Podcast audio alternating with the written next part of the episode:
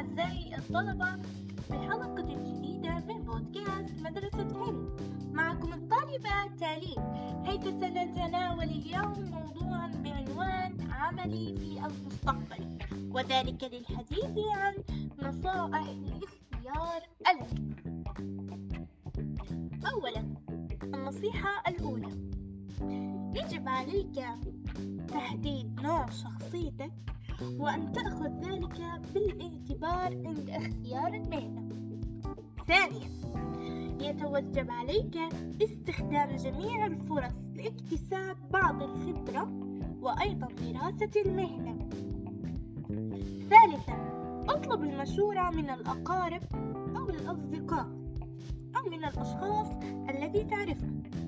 رابعا عليك استخدام اختبارات وتقنيات مختلفة للتوجيه المهني الخاص بك. خامسا لا تركز فقط على الأجور والرواتب المرتفعة.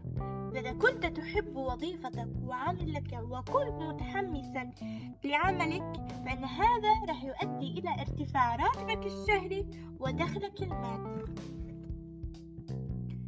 سادسا يجب دائما المطابقة بين عملي المستقبلي وقدراتي وإمكانياتي ورغباتي.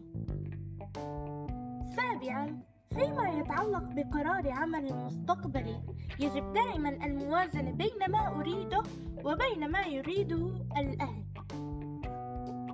ثامنا لا يوجد على نحو عام عمل واحد يلبي كل طموحاتنا واهتماماتنا ورغباتنا. لذا دائما يجب لنا الموازنة بين ما نرغب فيه وبين ما يمكننا الحصول عليه. وهنا أتمنى أن تكونوا قد استمتعتم وتعلمتم شيئا جديدا آخر. دمتم بخير. إلى اللقاء.